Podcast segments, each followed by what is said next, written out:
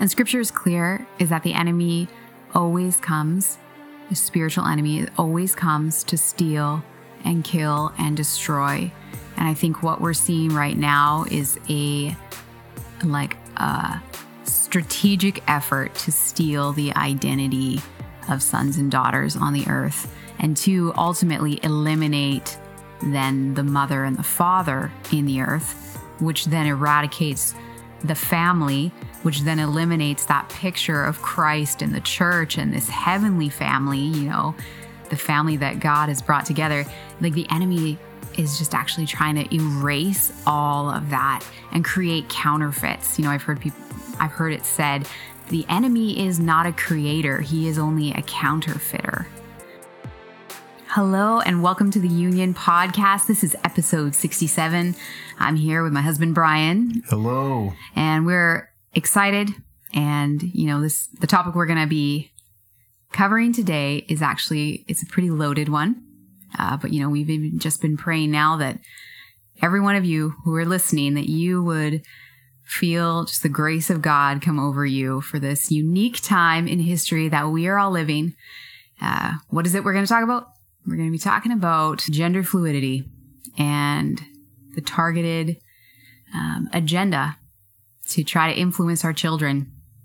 And, uh, you know, right now, government and media have become some of the greatest influencers and, and educators of a young generation. But as followers of Christ, you know, the question is, are we going to hold to these ancient traditions, the scriptures, uh, or are we going to hand over our kids to this ideology that seeks to blur all lines of gender design? So that's, that is the big picture of what we're going to be talking about today in episode 67. We're so Just glad you're some here. light listening, you know? Yeah. Just some easy going. Like it's like classical music, right? Just easy listen to. easy listening. That's right. Um, if you, you know, if you're a return listener here to the Union podcast, we welcome you to, you know, hit that subscribe button, uh, even to leave us uh, a rating or a review of what you've found helpful about this podcast. That's so, first of all, it's super encouraging to us, but it also helps other listeners find us, and that means the world to us. So, um, yeah, if you might don't mind doing that, we'd appreciate it. Yeah. And if you're a first time listener, we would love, well, first of all, we're so glad that you're here. Right. And um, we just hope that the conversation is encouraging for you and is life giving for you. Um, but if you're kind of unfamiliar with what the union is about, we just we're all about just helping people find wholeness in sexuality, identity, and relationships. And so um, we we hope that this conversation can be an avenue of you finding wholeness in these areas. Um, we are super excited about some resources. Like honestly, we want to be able to put tools in the hands of leaders and people, um, parents, you know, who anybody who's working with the next generation and with the church and with family. We want to help you. We want to resource you. And so one of those resources, which we're super excited about, is our awkward e course, which just launched. Was that in the summer? Yeah. Was it July? End of August. End of August. Man, time flies. It really We're does. already there. But we launched it, we got it done, and we are so happy with how it all turned out. Um, six sessions um, on the bigger picture of having that awkward conversation with your kids. So, parents, that conversation doesn't need to be awkward. There's some tools and some great uh, perspective in that e course um, that's going to help you make that conversation just be less awkward and more life giving, and um, and not just be one conversation that you have with your child when they turn 18 or they're just about to walk down the aisle. You know what I mean? Um, it, these are these are tools and a perspective that's going to help you in everyday conversations, just to um, really be instilling a healthy perspective towards sexuality and uh, and identity. And um, so, yeah, we encourage you to check that out. Visit our website, theunionmovement.com/resources. Sign up for Awkward. It is completely free, and um, we believe it's going to be a blessing in your life. So, as we're talking about gender identity, it is very clear that we are living in contested space.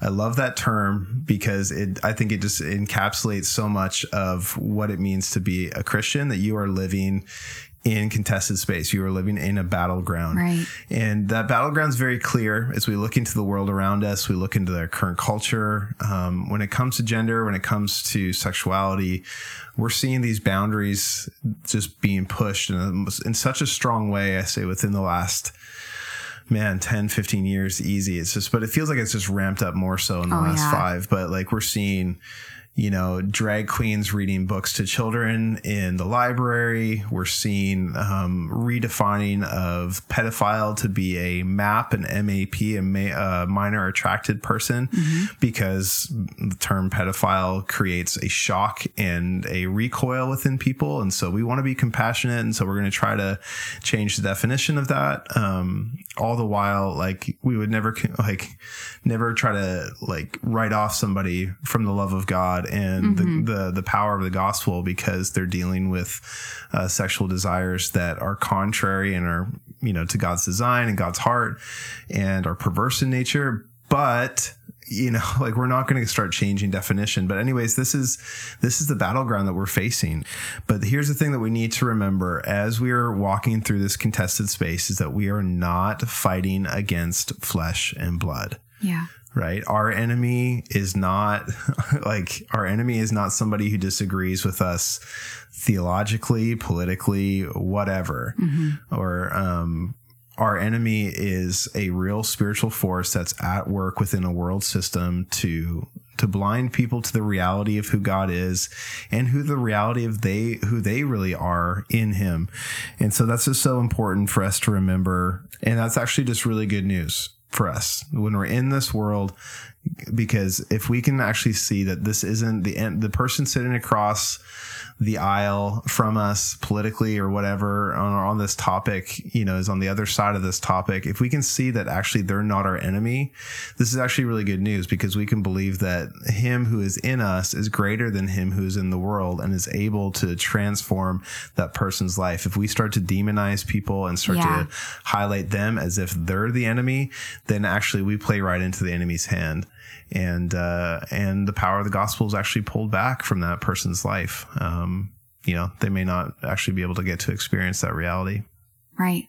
And scripture is clear is that the enemy always comes, the spiritual enemy always comes to steal and kill and destroy. And I think what we're seeing right now is a like a strategic effort to steal the identity of sons and daughters on the earth and to ultimately eliminate then the mother and the father in the earth, which then eradicates the family, which then eliminates that picture of Christ and the church and this mm-hmm. heavenly family, you know, the family that God has brought together.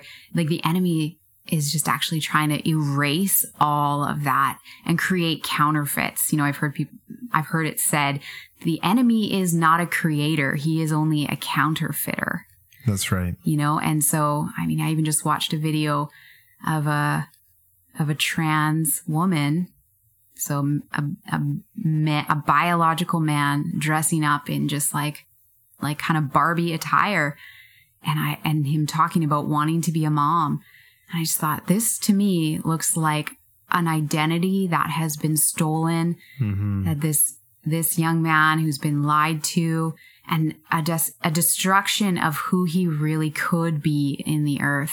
But what's interesting, I think, you know, we maybe as Christians or followers of Jesus, we can get all riled up and just be like, that's ridiculous.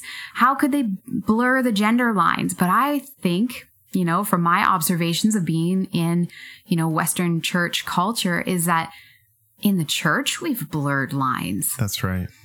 And I don't mean that like, um, you know, oh my goodness, women are wearing pants or they have short haircuts, or I don't mean those kind of gender lines, but I just mean actually like there's almost like an accepted androgyny, androgyny of like a philosophy of like we're pretty much the same, right? Like we understand the differences biologically, but we don't really know how to um, acknowledge even physiological differences or even soul or spiritual differences. Um, and we're going to get into that maybe even this in the second part of our conversation of how we um, need to actually become fluent in the language of gender design as God intended it. So maybe a question for you, Bry. Like, where have you seen that minimizing of the gender differences? You know, we, as followers of Jesus, we're thinking, we're thinking binary still. That's our conviction. Um, I know some, there's some who would claim to be followers of Jesus who are, you know, they're crossing verses out of the Bible. Yeah. But, you know, Genesis 1 verse 27 says, God made male and female in his image. Yeah. In the image of God, he created them. But where do you see like that diminishing or a minimizing of that gender difference, even within the church? Yeah, well, I think I think number one, um, you know, you highlighted a really good point. Like God, God made both men and women in His image, Mm. so they're co-heirs with Christ. Men and women are co-heirs with Christ. Now, see, I think sometimes we're we're using language that's actually just not not accurate. We're trying to decide, okay, well, what's better? Is it better to be a man or is it better to be a woman? I think like if God made you a woman, that's what's best for you. And if God made you a man, that's actually what's best for you. And so when we, within the church, I think the biggest problem is when we're using that, the language of like, okay, well, I think men are better or women are better. We end up, nobody ends up winning out of that, right? So we end up just cutting people down and it's just like we don't even want to talk about the differences, right? Because the differences are considered bad instead of unique and and so it's like women have a unique perspective.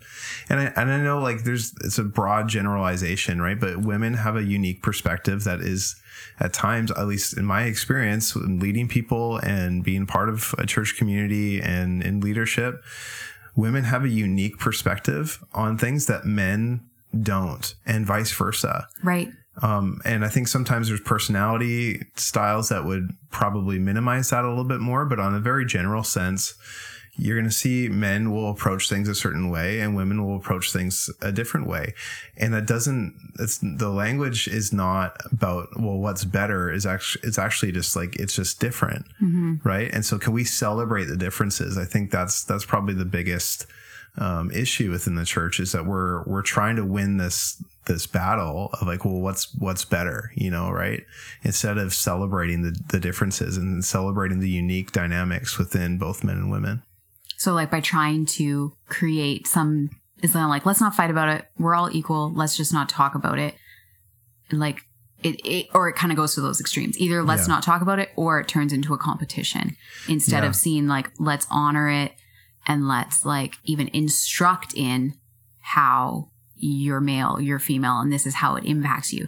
Because our biology does impact our physio- physiology. Is that it? Did I say that right? Physiology. I could spell Yeah. it for you. I know Yeah. how to spell it.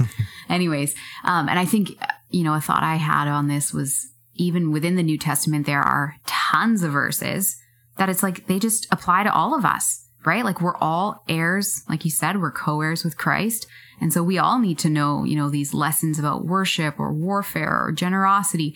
But then the New Testament writers also knew there are unique mm-hmm. challenges and like to our genders, you know? So there's Yeah. portions that are like, hey, men, make sure you really do this. Hey, women, watch out for this. Mm-hmm. And I think um, when we, you know, within our families, when we acknowledge those differences, not all the time. It's not like we're trying to like get everyone to sit on different sides of the church. That's, you know, not our practice. Um, or within the home, it's not like we're trying to segregate because of the differences, but we're just trying to like acknowledge the difference. And then in a way, it brings compassion and instruction to that unique design. right Um,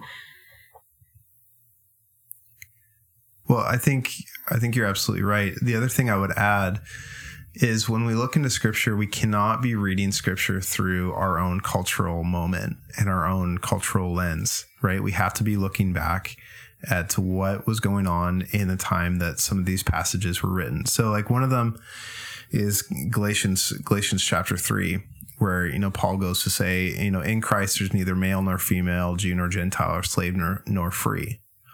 And he's not making a case that gender does not matter. Mhm. What he's actually making a case is confronting a lie at the time that somehow women were not um were like subhuman, you know what I mean? And so like that they they could not have an inheritance in Christ. You know what I mean? They would not be in uh, receiving an inheritance of you know the blessing of the Abrahamic covenant through faith or through righteousness by faith um, in Christ. They they couldn't because they were women. Paul's saying no no no no in Christ there's neither male, male nor female. There's neither Jew, Jew nor Gentile. It's and there's slave nor free. So it's like if you're a slave, if you're if you're like captive and serving in someone's home, or you know you're a work slave or something like that, like the list goes on of slavery at that time. But like the hope was for you. It's just like actually your current station in life doesn't actually define your right standing before God. Yeah. And you have this amazing blessing and inheritance.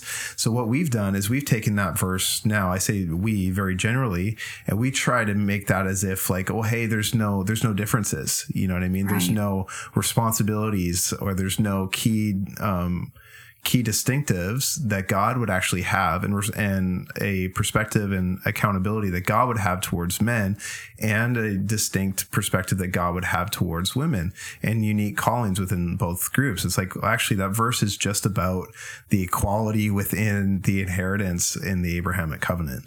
So I think that's the important thing is like we, we look at cultural moments and the you know, as Paul defines them, like kind of the winds of doctrine that blow through our time, and we try to take take the scriptures and interpret them through those cultural lenses that that we're living in, and that's just not it's not healthy. It's not life giving, and it's not good. It's not good doctrine.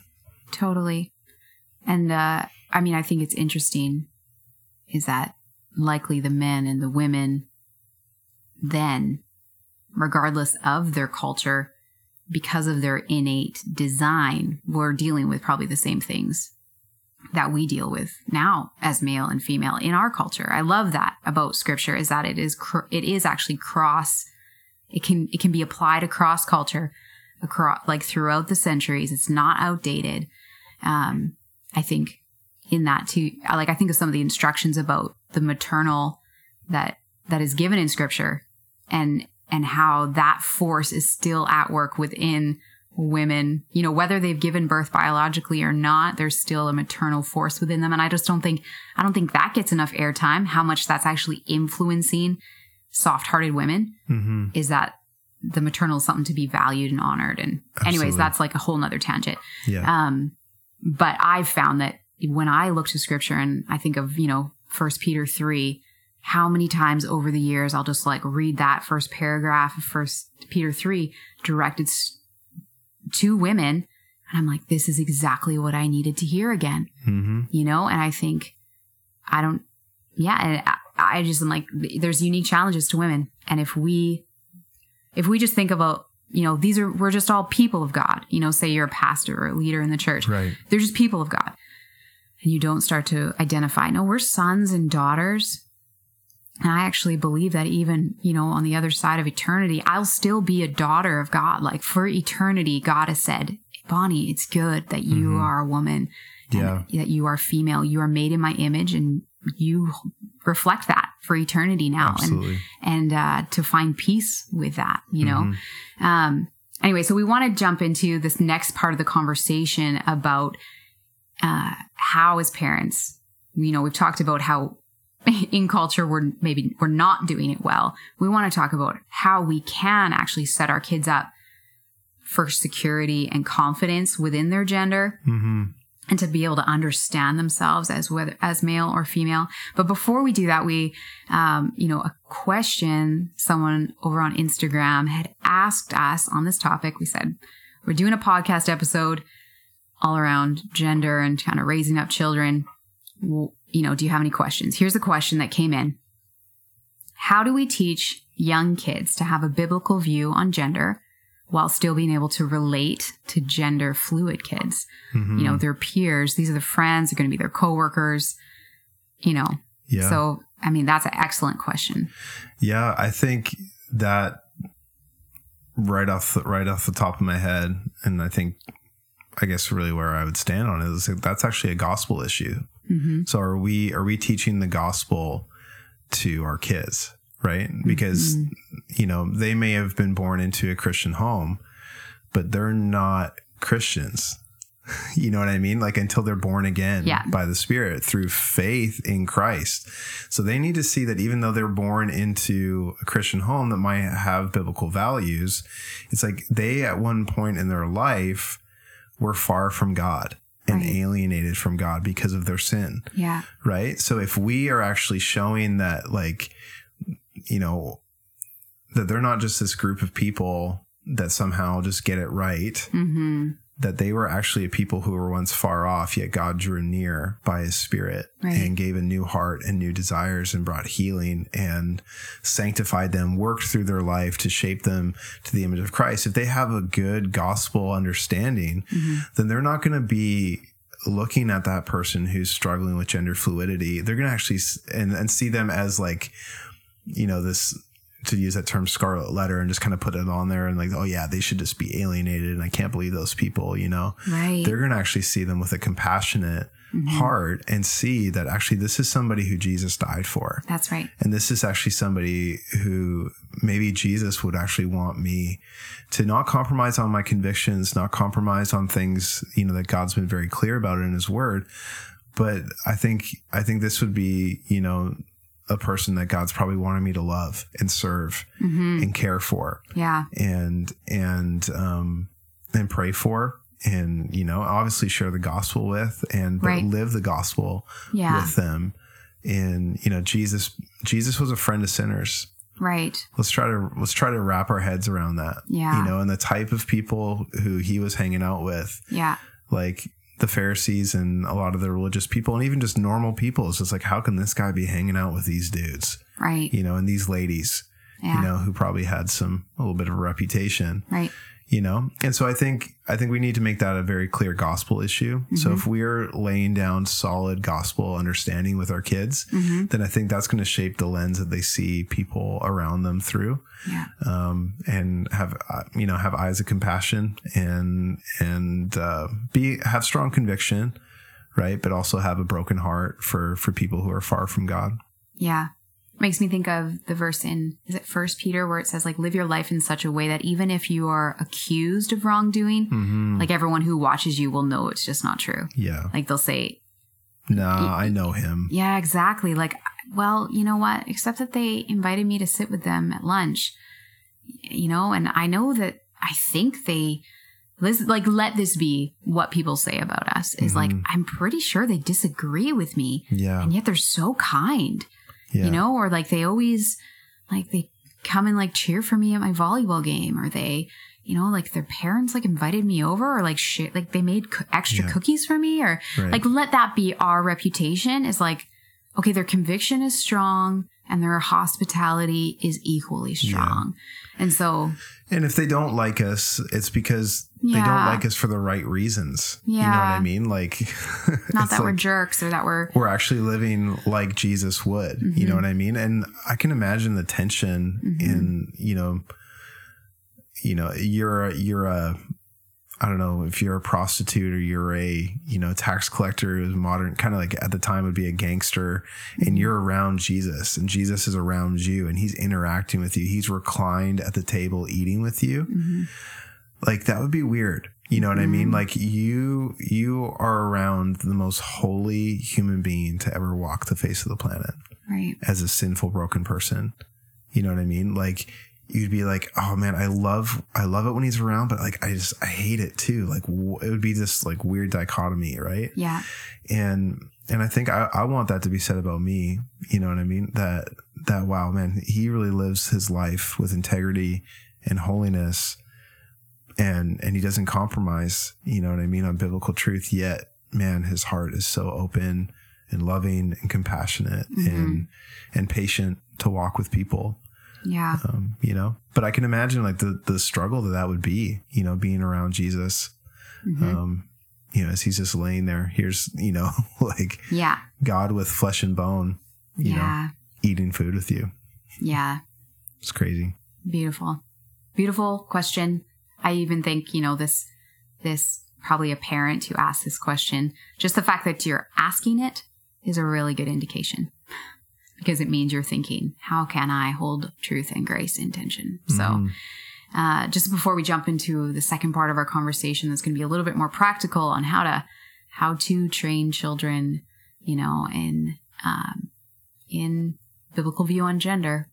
Um, if you know if this conversation has so far been you know encouraging or insightful to you, just if you have a friend in mind that you think might also appreciate the content, just you know take a minute, send it their way, and just say you know I'd love to hear your thoughts on this.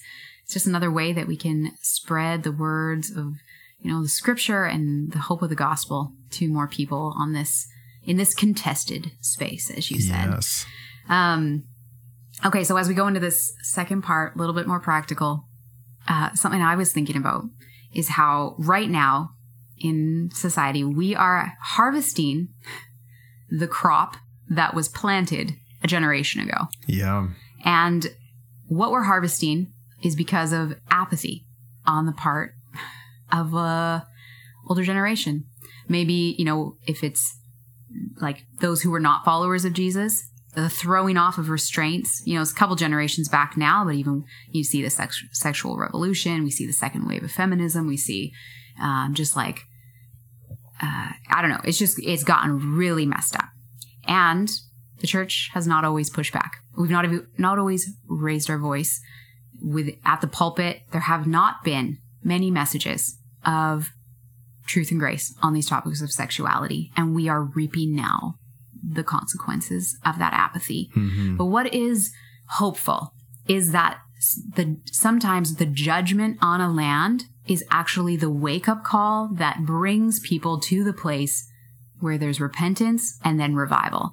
So what I'm seeing, you know, as I'm on uh, in social media world and I'm seeing people post and comment is I'm actually seeing a whole lot of moms and dads get really riled up about this. And I'm actually seeing pastors and leaders also leaning into these difficult conversations and doing their best to Mm-hmm. do so in a gracious way. So I'm actually really hopeful that we are going to, like, we're on the edge of a beautiful, um, I believe, a renewal and people who we thought, how could, you know, is there hope for them? It's like, yeah, there really is hope for them Yeah. because there's going to be, we're going to, we'll hit, like everyone hits rock bottom, Yeah. hits rock bottom.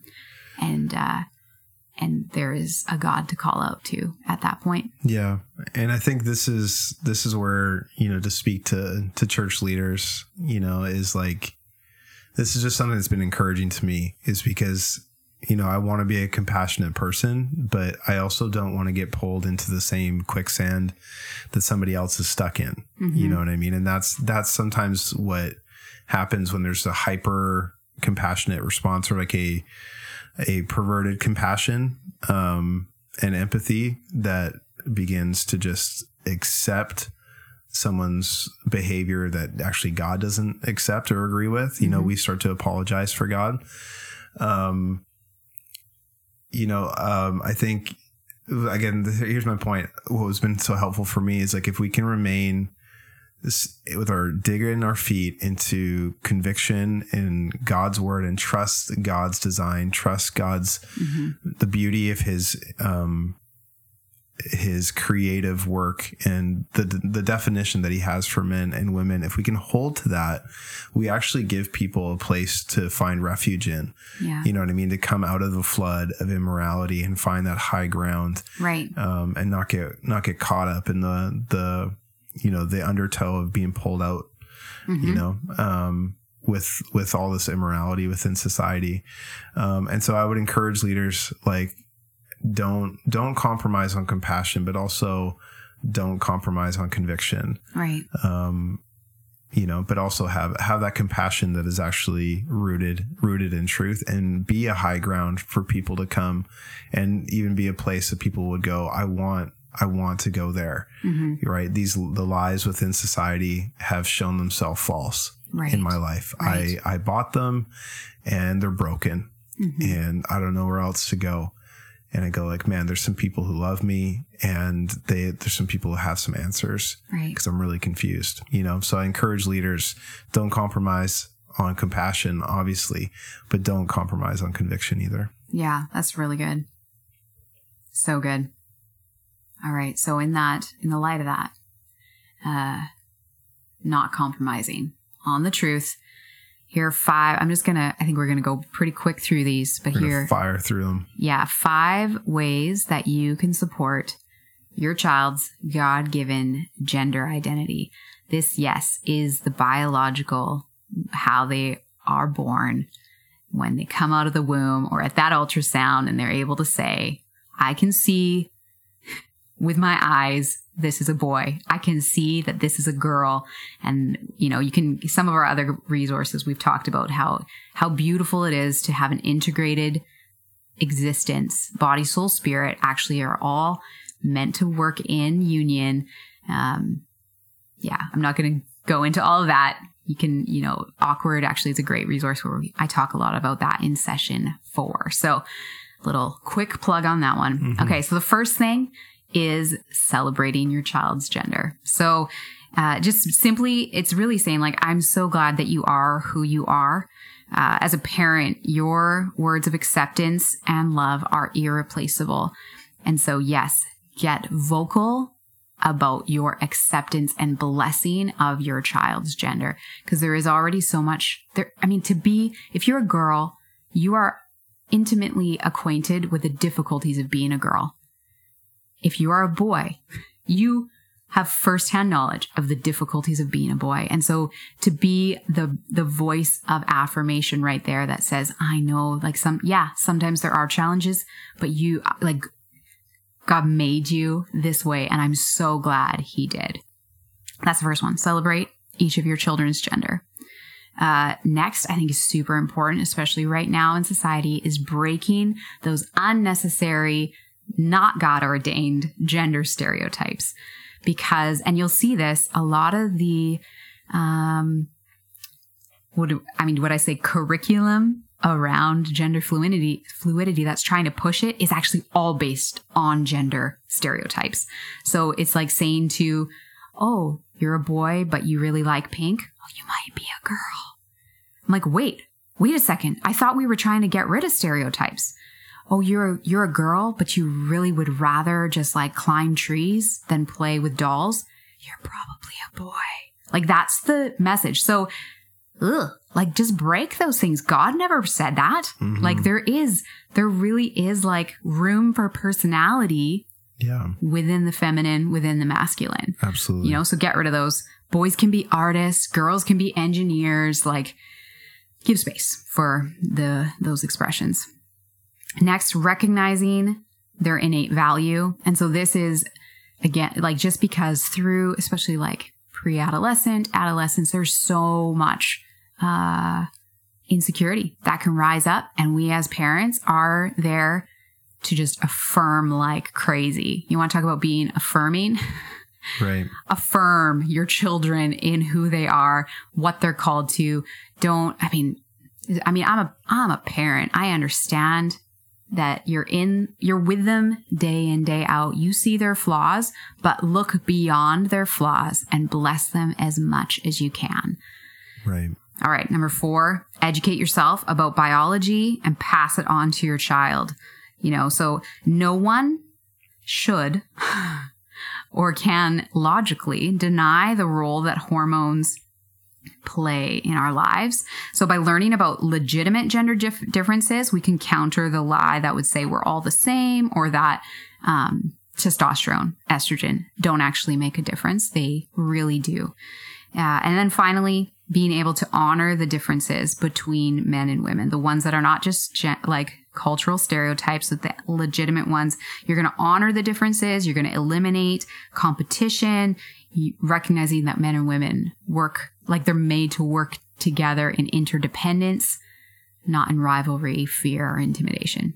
So those are five things. You can actually find that um, as a PDF. You can download it, review it, you know, put it on your phone or something like that. It's just a reminder. These are five ways that you're kind of creating a healthy atmosphere in your home for your child to uh, be secure in who God's made them to be. And we'll make sure the, the link for that PDF will be in the show notes for Yeah. sure, so it can be easily tracked. But um, something a good friend of ours, Jim Anderson, developed is these identity statements for men and for women. Mm-hmm. And these are things that, you know, you'll hear in our house a lot. You know, it could, obviously, I don't have any daughters. We don't have any girls. So it would be Yeah, it's just how it is. We just got boys. Yeah. We just make boys, I guess. Yeah. Right. So like we we obviously you hear a lot of these statements directed, you know, the, the identity identity statements for men and for young men. Um, you hear a lot in our house. Number one, like, hey, you're made to be a protector and not a predator. Right. So like Yeah. I heard somebody say, I'm gonna get the quote wrong, but like raising children is like um extracting narcissism.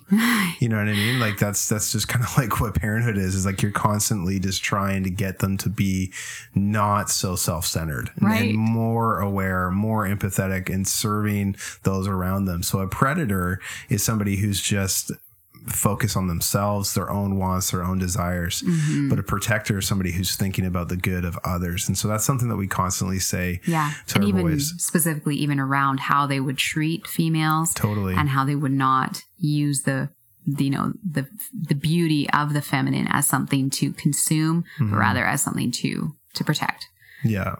And so you're made to also, so number one, you're uh, made to be a protector and not a predator.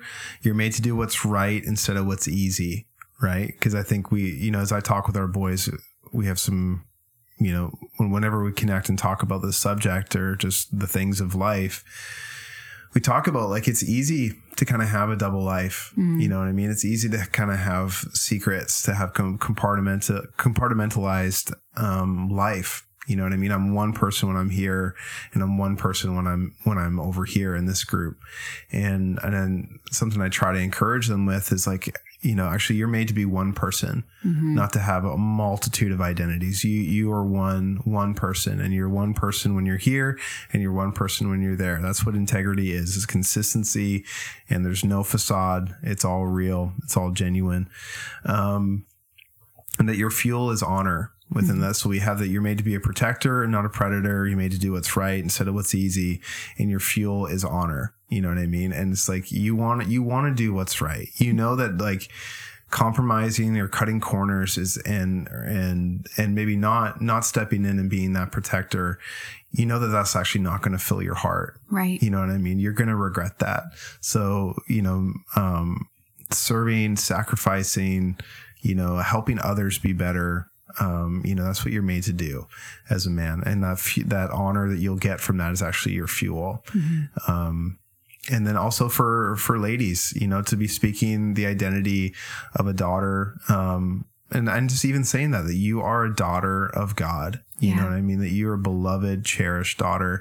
And, um, and that women are, you know, relational and not, not just emotional, but they're made, um, they are emotional just like men are, but like they're not, they're primarily relational and they're made for safety, security, permanence, and commitment. And, and with, within that relationship. And, um, what would you say? I'm, I'm kind of blanking on some of the ones for girls. Obviously I don't say them a lot, but Yeah, totally. No, I think that's really important that women we thrive in relational safety, security, permanence, and commitment. I think that's what makes little girls give each other friendship bracelets. Right. Is like, please show me a symbol that you'll. It's not just in like the one romantic relationship, but just relationships in general. We naturally, I think, cluster or try to or try to find like we just I don't know. I think women do a really good job of networking. Women do a really good job of um, building community, um, and it is often like we, I, you know, eliminate the narcissism out of it, and it's a beautiful thing Yeah, because we do right. it for the benefit of the whole.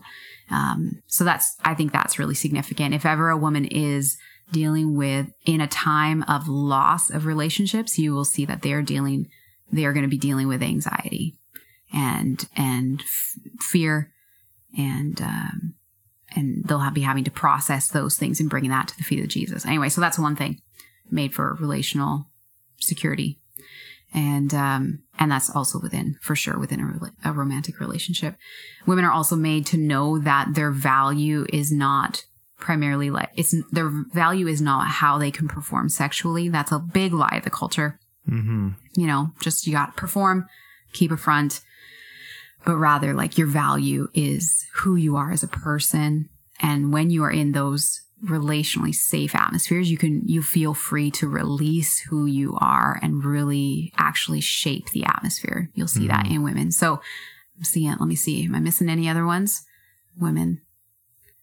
I'm sure there's more. Yeah. Again, we don't say them as much. We don't have the little girls. Mm-hmm. Um, but those ones are really significant. And I even remember once, you know, texting a young girl who was just, I mean, she was a part of our youth group at the time and just was jumping from one bad relationship to the next. I remember texting her, you know, this is, this is really who you are. Like God's actually, you know, made you to be valued for who you are as a person. Mm-hmm. And I remember her just like almost like, like, how did you know that? How did you know that about me? No one's ever given words to that.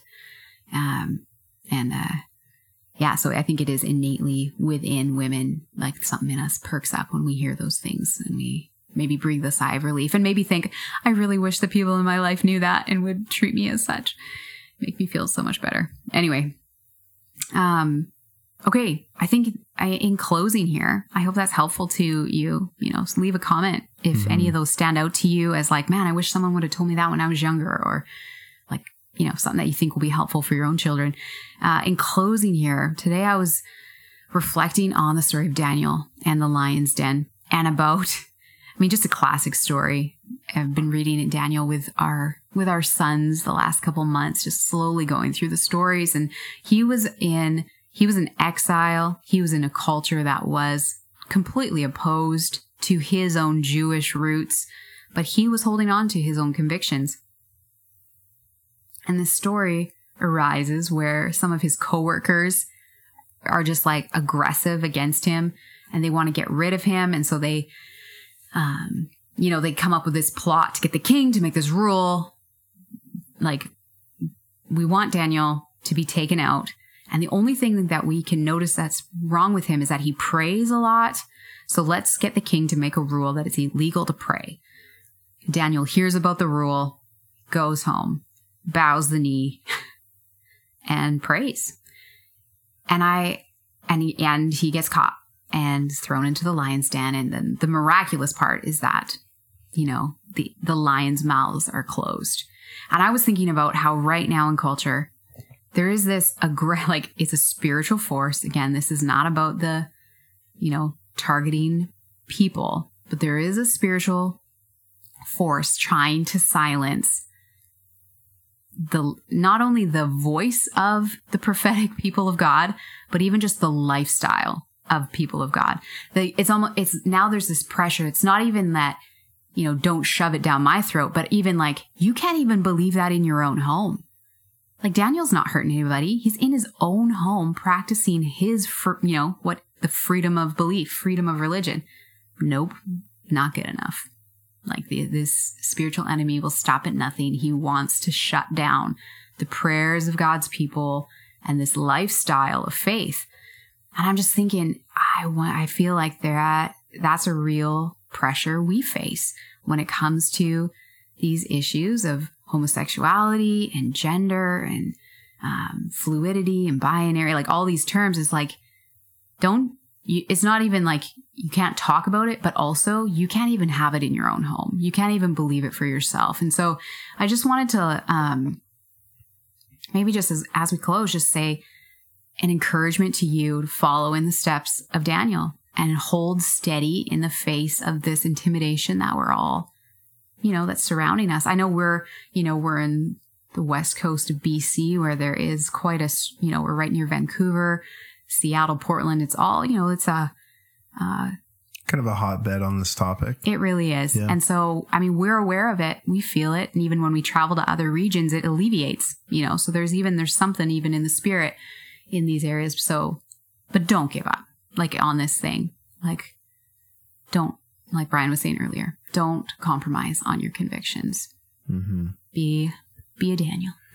We did want to leave you with a reflection question. Yeah. So, you know, there's a lot of things we've talked about here. And within that, you might be listening to this and you're just, you're fired up, you're ready to go, you're ready to make a difference. But you might, there's some of us here, you might be dealing with intimidation, you might be dealing with fear.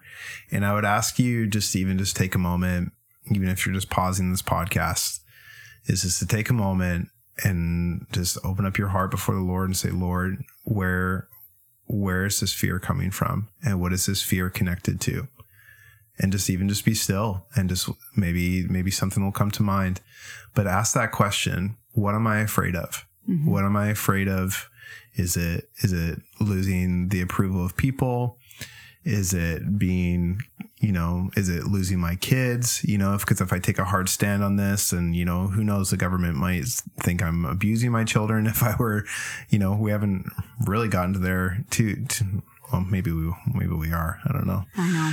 but like maybe that will be our future is that if you hold to a binary perspective of male male and female Mhm. that you know you're a child abuser Right. you know um and maybe that's that's a real fear Mhm. but but take a moment and ask the lord to to search your heart and then also to kind of pray what david would say like lord search my heart and then guide me in the way everlasting. What's Yeah. the truth here?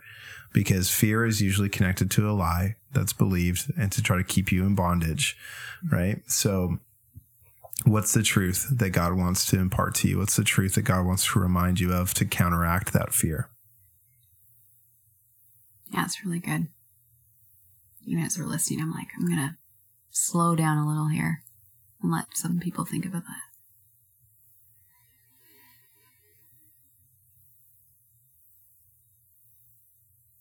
All right. And then the application, point of application. Here are just some suggestions. Dedicate to take a time of prayer on the topic because we don't we don't want to become activists with a um, a hard heart, but we want a humble position with hearts of compassion, you know, to the drag queen in the library to remember that that can be a prodigal. Lord, let it be. Let that be our let that be our position of our heart and that pedophiles, you know, that they could be set free Mhm. and that their shame could be broken. That's gonna that's big shame, yeah you know. But could they be free too? Yeah, they could. You know, by the power of Jesus. There's a space for them at the table of God too. So that's one thing. Will you take time to pray? Another thing, you could write a letter to educators, you know, to school boards, and just still, you know, raise your voice. Again, representing the Christ or the character of Christ, but be honest about how you're actually not going to be passing this area of education over to the, over to them, but you will be taking responsibility for it for your children's sake. You know, you could also um, go download that free PDF file that we mentioned. You know, the five ways to support your child's gender identity. You can download the e our ebook called Awkward, or access the online course. You know, and just be thinking about it prayerfully. Do it with community and hold each other accountable to these principles and say like let's let's be brave together in this thing. And then have a conversation with your child about these issues. You know even just tonight as we are preparing for this podcast one of our oldest sons you know like what are you guys going to be talking about? So i shared with him. He you know he's aware of what's not everything but a lot of things that are going on in culture. And then our 8-year-old walks in and he goes what are pronouns right so then I'm like, okay, how can I explain this to an eight year old? I'm going to slow down and make sure he understands. And, and he, he goes, what's wrong with that? And, you know, and being able to say, well, because God, like Bryan, what you were saying earlier, you know, if God says you're going to be, that you're to be a male, that's actually what is best for mm-hmm. you and for the world around you, yeah you know? And so saying to, saying to Caleb, that's, that's the joy we have being a creation and not the creator. We Mhm. we get to receive identity. We don't have to make our own. So yeah have a conversation. It could come up really naturally, or or you might have to initiate it. Uh, but it's worth it. Worth the awkward feelings to be able to make sure that you are the expert in their life on these questions. They're coming to you, not going to Google, not going to their friends on the playground. Um, yeah. Yeah. Well, something we wanted to do just as we close up here, I know we said that a few times for closing up. In conclusion, and then finally, you know, yeah, as good preachers usually do, uh, closing or saying that you're closing actually means nothing. But as we are actually closing here, um, we wanted to take a minute and just to pray. And we'd love it if you just kind of pray with us and Mhm. just position your heart um, before the Lord that way. Father, we thank you for your great love. God, that you loved us in sending your son to die for us, to take our place, to live in the human experience, to come and put on flesh and bone, and to live the life that we should have lived, and to die the death that we deserved in order to give us the gift that we could never buy. God, in forgiveness of sin, in redemption, in taking our place on the cross. And God, we, we just remember the words of Paul that while we were yet sinners, you died for the ungodly. And Lord, help that just to be just etched into our hearts, God, that we we are gospel focused people who want to make a big deal about what Jesus does for people who are struggling in the disconnect between their body and their their psychology and um, their biology and their psychology and their inner world and their physical world. God, I, I just pray that um, you would just release grace over every listener, God, to live as a missionary on purpose, God, standing with conviction, but standing in compassion and patience as well. God, willing to cross that room, willing to have that conversation with someone um, in, in a loving, um, grace filled way, God, and see you work a miracle. In Jesus' mighty name, amen. Thanks for listening to the Union Podcast. If you have any questions or comments, we'd love to hear from you. Please email us at podcast at theunionmovement.com. For more information, please visit our website, theunionmovement.com, or find us on Facebook and Instagram at The Union Movement.